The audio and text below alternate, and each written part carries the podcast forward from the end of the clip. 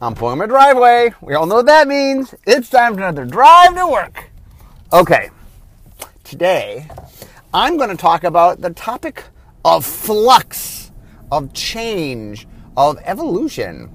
So one of the things that's, that Magic does that um, is we are a living, breathing game, and that the game is constantly changing.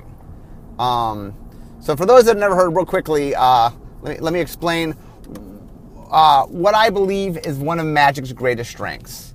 Uh, and what that is, is um, I, have explained this before, but for those that haven't heard it, I will do it quickly again. What I call the crispy hash brown theory. So the crispy hash brown, the crispy hash brown theory, it's hard to say. The crispy hash brown theory is that the best part about a hash brown is the crispy outer shell.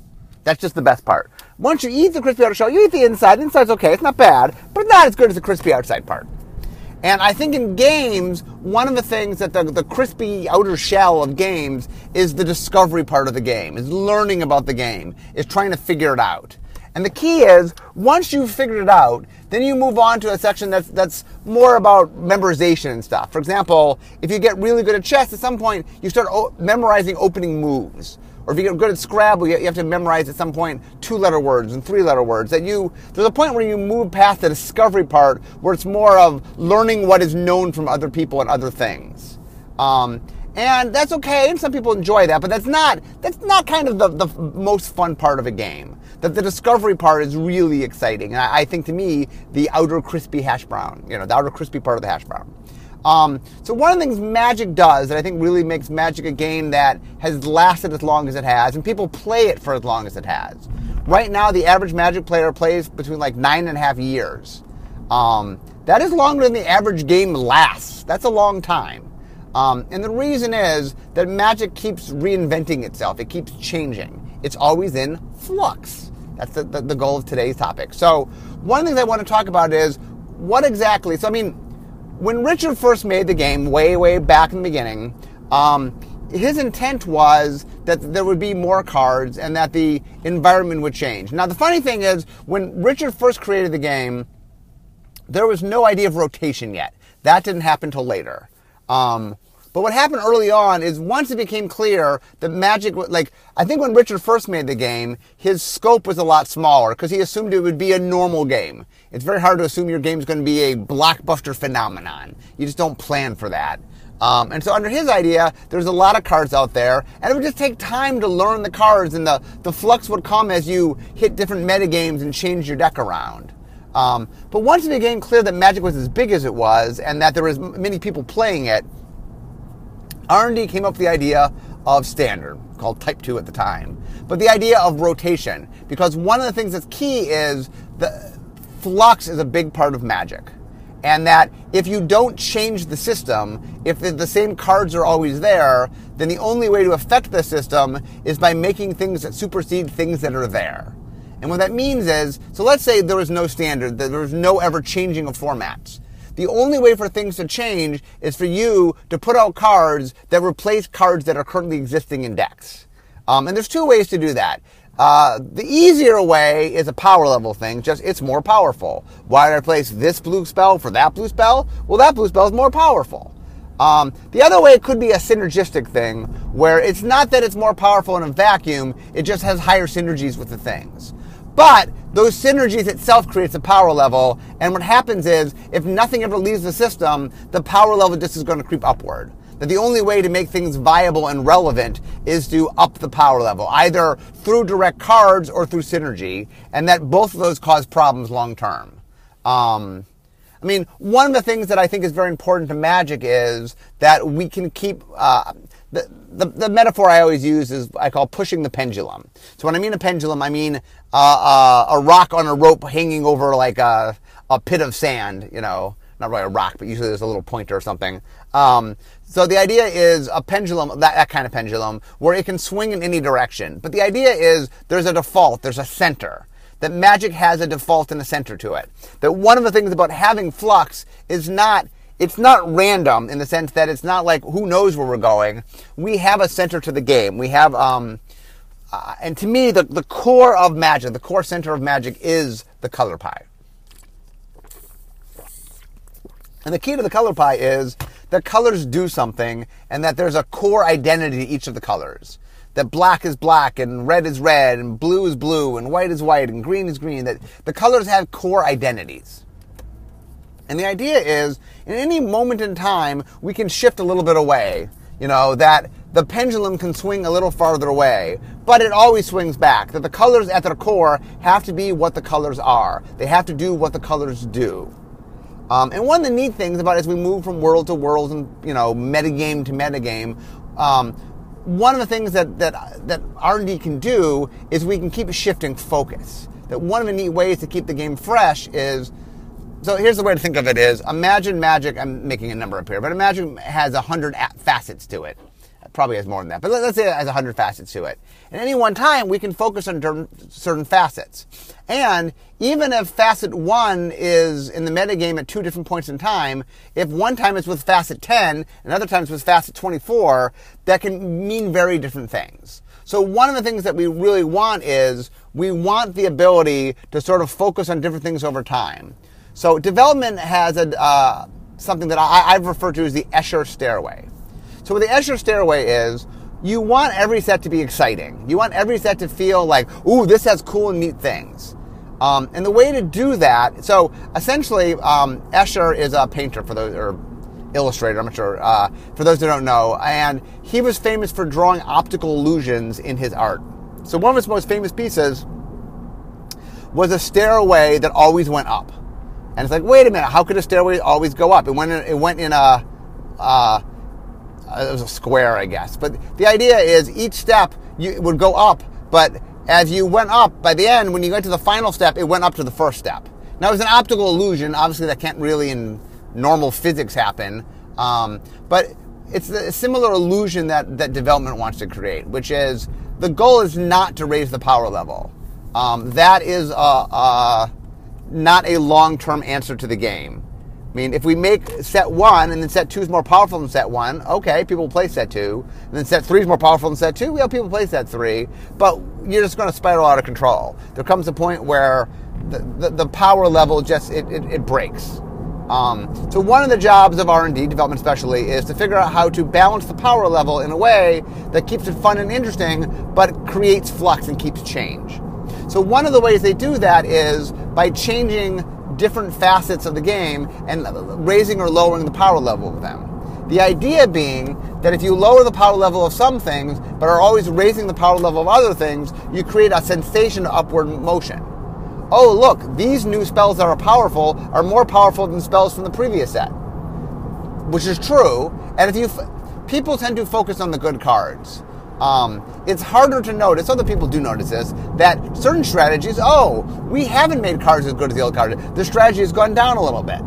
Um, and it's key in order to sort of keep the flux in the environment to do that, that you want things to go up and down. Um, um, in power level, it's a matter of figuring where your focus is and changing your focus. So, like, okay, right now it's really about this thing. Okay, some of the best spells in the game are this thing in standard, um, and other things that might might be problematic with that, maybe they're a little lessened. And so you give different parts of the game time to shine. Now, one of the things that I always talk about is development is a very, very hard job. Because the goal of development is to make an environment that is interesting and is not a solved environment. Meaning, if development could figure out the environment, if they knew the answers, well, the audience, which is millions of people, would figure the answers overnight. You know, we don't have the playtesting resource to outstrip what the public is. There's millions of people playing Magic. What they can do is make an interesting environment where they push in a certain direction without definitively knowing what's going to happen. Um, like I said, if you want to make a metagame that's fun and challenging for the player base, it has to be complex enough that our developers can't just crack it. Um, and so it's a very, it's a hard, hard job. Um, I mean, my job is hard in, its own way. I'm, you know, making nothing out of something or something out of nothing is, is tricky. Um, but their job is also very difficult because they have to create a balance in that something that's not completely solved, but something in which they have a general sense of where they're going. Um, and a big way that they do that is controlling the aspects of what part of the game are weak or strong at any one moment in time. Um, and one of the things they tend to do is they look at where the game is strong and go, okay, this has been dominant for a while. Let's ramp that down a little bit and ramp up something else. Um, but that's just development. You, you, see flux in many places. Let me get back to the color pie. Um, this is a little more my, my area. Um, color pie has a similar sense of flux. What you want, but the difference is in um, development, it's more power level. In color pie, it has to do with bends. So I've talked about this uh, uh, quite a bit. That in the color pie, there is what I call the core of the mantle and the crust. Um, the core are the, what I call the core ability. So imagine like uh, the Earth. The core is the center of the Earth. You know, the magma at the center. Um, and the core is the identity of the color. That is what the color does. Set in, set out, that is what the color does. That if I said to you, what do you expect green to do? And you listed the things that green does, because green always does them, that's the core identity of green. And each color has a core identity. Um, so next you have the mantle. So the mantle is the area that I call um, is is sort of a light bend. Is you know the colors don't always do this, but they can when they need to. Uh, a good example might be um, there's areas like, for example, we do graveyard sets from time to time. And when we do a graveyard set, that means that I need all the cards to interact with the graveyard. But here's the thing. Normally, at its core, not all the cards interact with the graveyard. Really, you know, if you go to a normal set, um, black will have a raise dead and probably have an animate dead. So something that gets creatures out of the graveyard to your hand, and something that gets creatures out of the graveyard into the battlefield, onto the battlefield. Um, green will usually have some kind of regrowth, which is a card that gets any card from your graveyard into your hand. Uh, and white will often have some kind of reanimation, usually with small creatures, or it might um, get back uh, artifacts or enchantments, um, sometimes small creatures, from the graveyard to your hand. Um, but normally, as a default, those are the colors that you might see have it. Normally, red and blue don't. I mean, I'm not saying they never hit the graveyard, but as a, as a default, they don't. And one of the things we did is we carved out space to say, well, in a graveyard set, I need to make sure all the colors have access to graveyard stuff. So we found things for red and blue. You know, for example, red can get back sorceries, or red can regrow um, direct damage spells that regrow themselves back. Um, and blue will get back um, instants and sorceries, uh, more instants and sorceries, but sometimes instants and sorceries. Um, and so we find things to do. We find ways to take the colors and push them a little bit so that in that environment, when that's the theme, that we have things they can do. Um, that's kind of the mantle. The mantle is things in which sometimes the color does them. When I say a light bend, what I mean is it's not the core. It's not even really. Um, it's a light bend in that look the color does it quite a bit. It's something the color does. Usually, what a light bend means is the color either doesn't normally do this because it's only in theme we do it, or it's something in which it does something similar, but in the right theme we could we could shift it a little bit. Um, a good example is one of the ways we divide red and black is black tends to have can't block, and red tends to have must attack. But we have certain environments where we need can't block more, or certain environments where we need must attack more. Well, black and red, those are really close to each other. If red has a can't block or black has a must attack, um, that, those are a light bend. That's really close to what they normally do. We separate them for delineation between the colors, but it's not as though you know black and red aren't you know there's a very thin uh, a thin film dividing them. And so if for to make an environment work we have to sort of push a little bit. Eh, you're not breaking a lot. That's a lot more for color identity. Um, so we can do light bend stuff like that. That's the mantle. The mantle is like okay you know this color doesn't always do it but it can it can do it. It does from time to time. Um, and then you get to the crust. Uh, and what the crust is, is heavy bends, where it's like the color just doesn't normally do this. But it's sort of like it's playing in a space that the color tangentially does, or, you know, it, it, it's playing in space that philosophically the color can handle. Um, now, the one thing I've never mentioned before is, let's say we have the Earth, you have the core of the the crust, and there's space. Space is the break. Space is the not allowed part of the color pie. That's the part that says, no, you've gone too far. That the core mantle and crust is what's allowed with the colors.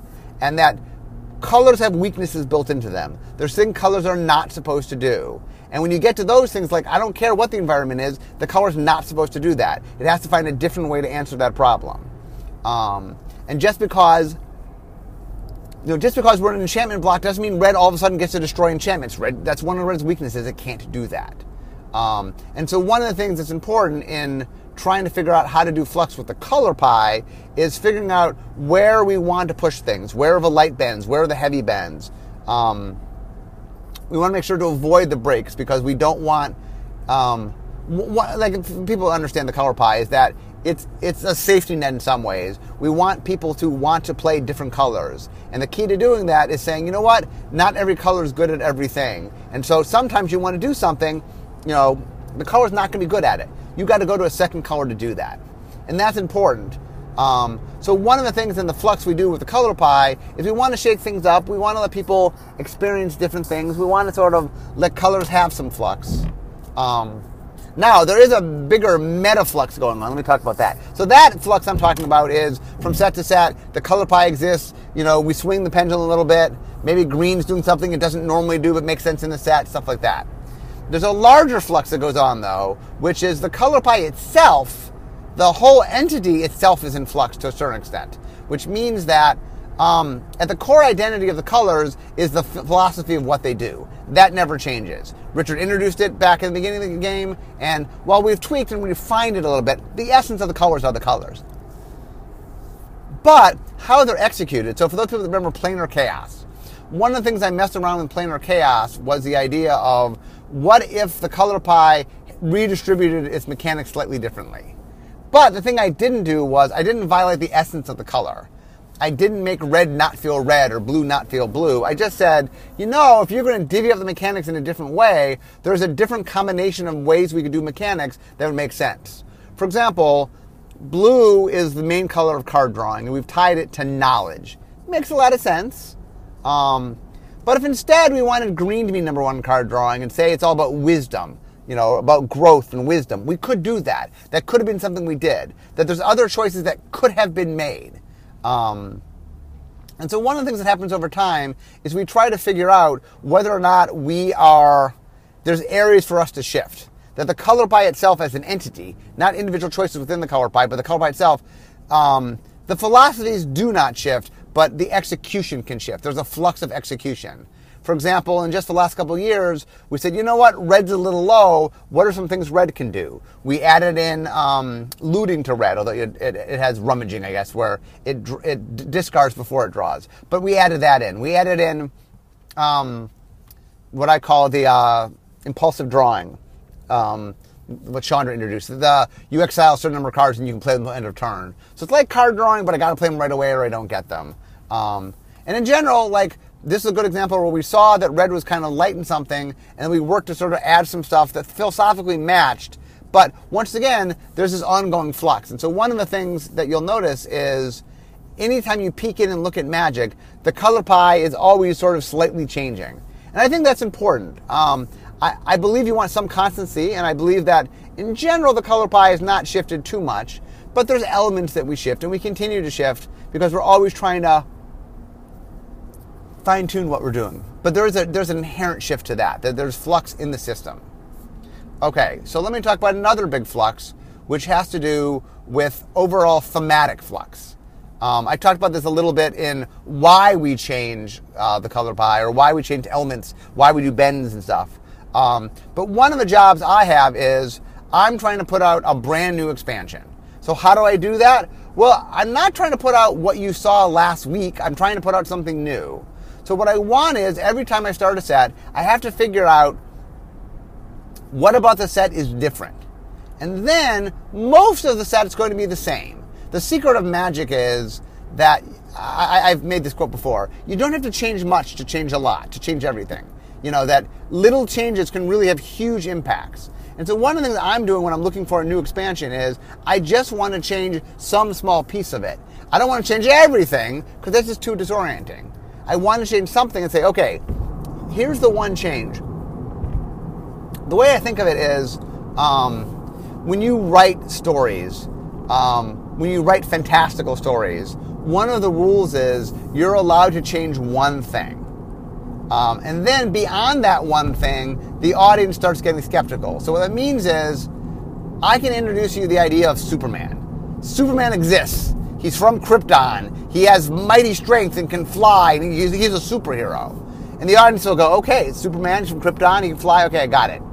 Then he changes in a phone booth, and people are like, what's? How can you change in a phone booth? How can that happen? And like See, they're willing to accept Superman from Krypton, super strong, can fly, but like then it has to make sense. And when he does something that doesn't quite make sense, they question that. And that's one of the rules of writing is that you get one gimme that the audience will accept. You get one premise the audience gets to accept. Then everything beyond that premise has to fall within that premise or has to make sense. So you can't sort of say, well, I'm going to introduce this new technology and then pretend that people act a different way. No, no, no. If your premise is the new technology, then people have to act like people. If your premise is society is inherently changed and people function differently, okay, but then you don't get a new technology. You know what I'm saying? Like you have one what if that you got to work with. You, you, get one sort of fundamental change, and that people will accept that change, whatever the change is. I mean, I, I guess there's limits, but pretty much people go, okay, you know, I mean, Superman doesn't make much sense from a realistic standpoint, you know, but it's like, okay, okay, there's a man from Krypton, he's super strong. Okay, I'll buy that. Um, so one of the things is I feel sets have a similar quality to them, which is I always want to make one big change.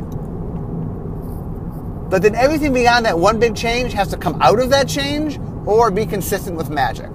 My goal is not to change everything about magic. Magic has to be magic. I'm allowed to change one basic thing. Now, that one thing can have ripples and can have, you know, there can be elements that come out of it. I'm not saying the one change doesn't have other effects from it.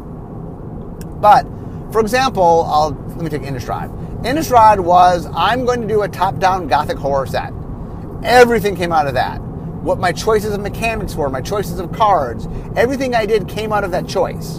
And Magic doesn't normally do that. That's not Magic's normal default. So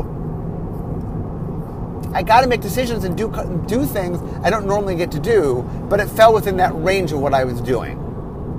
Um, and that one of the things that's really important to remember that one of the things when we talk about flux in design is what that flux wants to be is it's not everything changes all the time.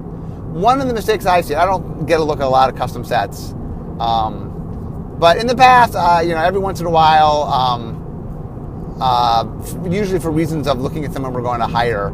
Uh, I, I, get permission from legal to be able to look at things. Um, so I've seen a few sets, and one of the biggest mistakes I see is people want to change too many things.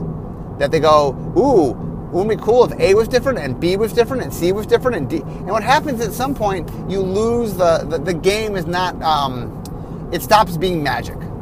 That the goal is, you know, I talk about magic has, you know, magic's a lot of different games. But really, at its core, there's a core experience that is magic. And I need to make sure that every game we make, still at its core, is magic.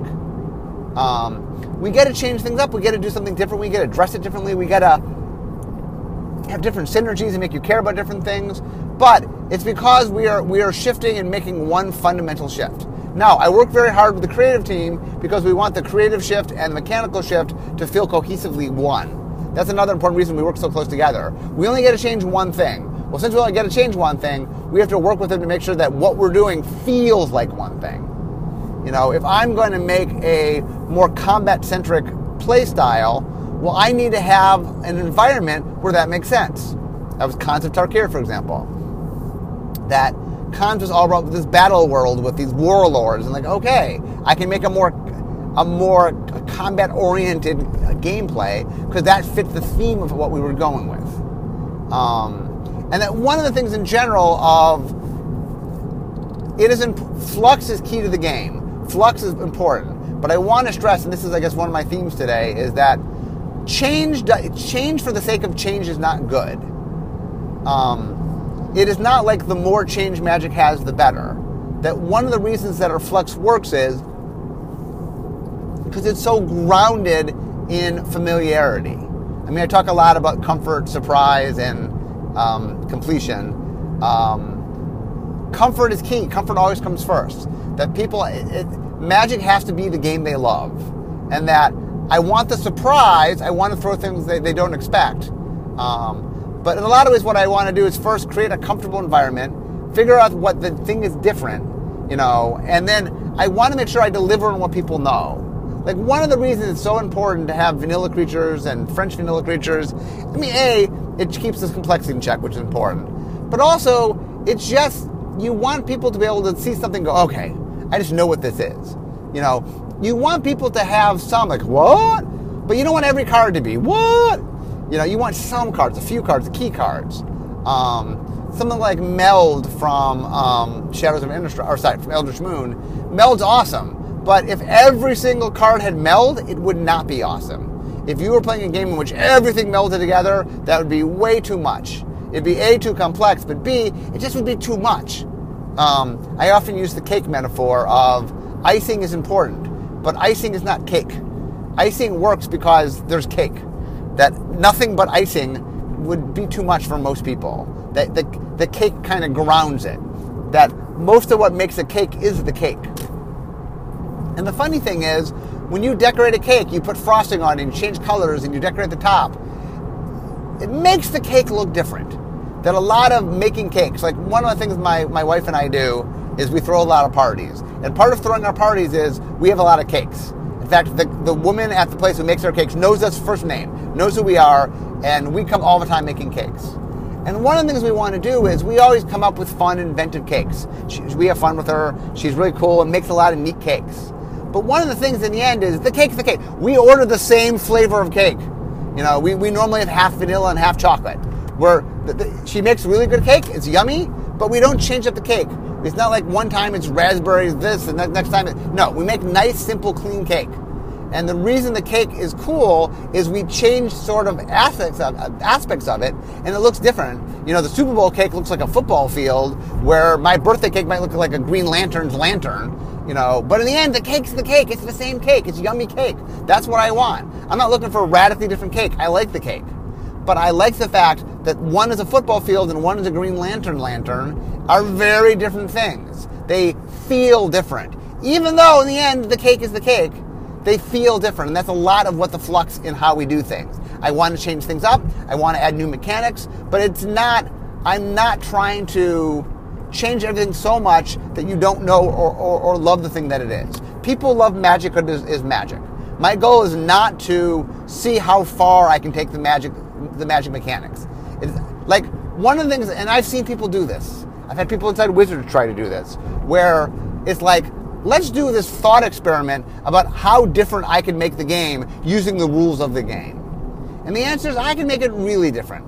I can make a game that technically is magic that is not remotely magic. But that is not my job. My job is not to say, hey, I made a wacky cake, and guess what? When you bite in the cake, you'll have never tasted that before. And you might even say, is this cake? Not my job, not what I'm trying to do. I'm trying to make sure that the cake's the cake. I want you to love the cake. I want to jazz it up a little bit. I want to sort of do cool things so it feels different. And I want it to play somewhat differently, but I want it to play differently in that I'm pushing the pendulum. Once again, the, the core of the game, same default. The, the, the, reason I use a pendulum is a very specific analogy. It always pulls back to the center. The game always pulls back to the center. The color wheel always, always pulls back to the center. The, the, the, the power level always pulls back to the center that there is a default for what things are, for how things work. And the idea of flux and magic is not that it's chaotic, it's not that it's not going anywhere, it is that it's very carefully trying to go differently than where it was. Uh, in fact, a lot of the, reason I, um, in the pendulum metaphor is the idea that it swings one direction. Well, what does the pendulum do when it swings one direction? Well, it swings back in a slightly different direction. And that's the key to what we do with flux. A lot of it is figure out what aspects we have, where we can push in a way we haven't pushed before, um, and make sure to push in a different direction. Conscious of where we have, where we've been, you know, and a, a lot of what we try to do, and, and this isn't even just mechanics, creative tries to do this. That if we go to a very dark world, maybe the next world's not so dark. You know, if we go to a place that is, um, you know, we we try to mix up the temperament of our world, the temperament of our environment. I want to mix up the gameplay that if, you know, I'm trying to make you feel, you're like, Innistrad, for example, had a very sort of, it was, it was, trying to make you afraid. It definitely, you know, well, the set after it, which was Return to Ravnica, I was much more playful. I, I wasn't, you know, the goal isn't, the goal is to keep sort of moving around where things are. But once again, the, the key of lesson of today is the idea of flux is not randomness. The idea of flux is carefully thinking about where things have been and then purposely picking places that create a fresh feel to it. That it's not like we just throw darts in a dartboard and do it well, whatever. We carefully look at what we've done and figure out from where we've done where we can push again. I know in mechanics, I say, oh, well, we've played a lot in this space. I'm going to go far away from that space. You know, we've just played a lot in this thing. Okay, I'm going to push over here. In the color pie, for example, we're like, oh, you know, we've done a lot in this space. We've bent in this direction. Let's bend. Next time we bend, let's bend a little different. Let's play in a different, little different space. Now, those two things work well. As I go to different mechanical space, the color pie wants to bend in different places. So there's a synergy there. Um, same with development. They're like, what was powerful before? What were the good decks? Well, let's let's push in a different direction. You know, if a certain archetype was really strong, well, let's make a different archetype stronger. Make, maybe make elements of that archetype weaker. You know, and that if you sort of look at what we, we do, um, and like I say, it has to do with card power. It has to do with development. It has to do with design. It has to do with the color pie. Flux is about all the aspects of the game that we want to keep you guessing. We want to keep it fresh. We want to keep you having fun. But never forget, never forget that the core of why you're playing this game is because you love the game of magic. And we can't deviate so far from magic that it's not magic. And so the trick is the illusion that we're trying to create is we want it to feel constantly different without it really being all that different. We keep making cakes and we keep decorating and making weird shapes out of them and doing cool decorating things with them. And this time it's a football field, and that time it's Green Lantern's lantern, and the next time it's a child's toy or whatever. You know, we keep sh- shaking up. But the cake's the cake. When you taste the cake, you go, mmm, oh yeah, I love this cake. And that's one of the things I do whenever we have the cake at our party is people are always like, ooh, this is really good cake. We know the good cake. We got the good cake. We found the good cake. Goal is not to get rid of the good cake. The goal is to jazz it up and make each time you use the cake feel a little bit different and feel appropriate to the circumstance that you're in. Match the circumstance that you're in. You know, if our party's about one thing, the cake thematically is going to match that. If my set's about something, my mechanics, my bends of the color pie, all the things are going to match that thing. And that is what Flux is about. Flux is not about just being different for the sake of being different. It's not about um, randomness. It's it, it is carefully selected to maximize trying to create variety over time, using as little change as possible to do that.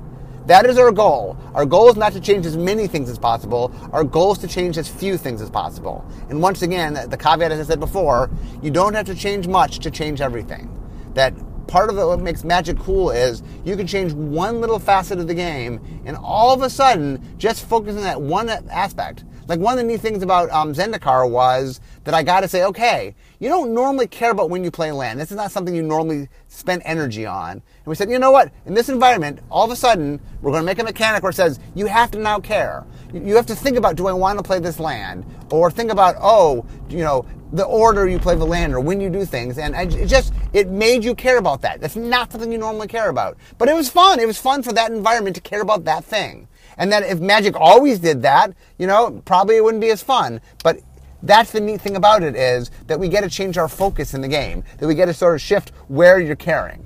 You know, and that's the idea that everyone's in Magic you care about thing X and sometimes you care about thing Y. That's kind of the pendulum we're swinging. That's what the flux is about. So today's podcast really was to say how we use change, how we make things different, and what the purpose to that is. Because it's not, we're not throwing darts at a dartboard, and we're not recklessly or carelessly or randomly doing things. Our change is very, very carefully done to have a certain effect at every level, from the design, from the mechanics, to the color pie, to the color bend, to the development. All of it works together and in conjunction with each other to constantly sort of make a brand new environment that is fun and different. But you know, magic as you know it. Okay, guys, I'm now at my parking space. So that uh, that wraps up today. So uh, you know what that means? It means it's the end of my drive to work. So instead of talking magic, it's time for me to be making magic. Thanks for joining me, guys, today. I hope you hope you enjoyed it. Bye bye.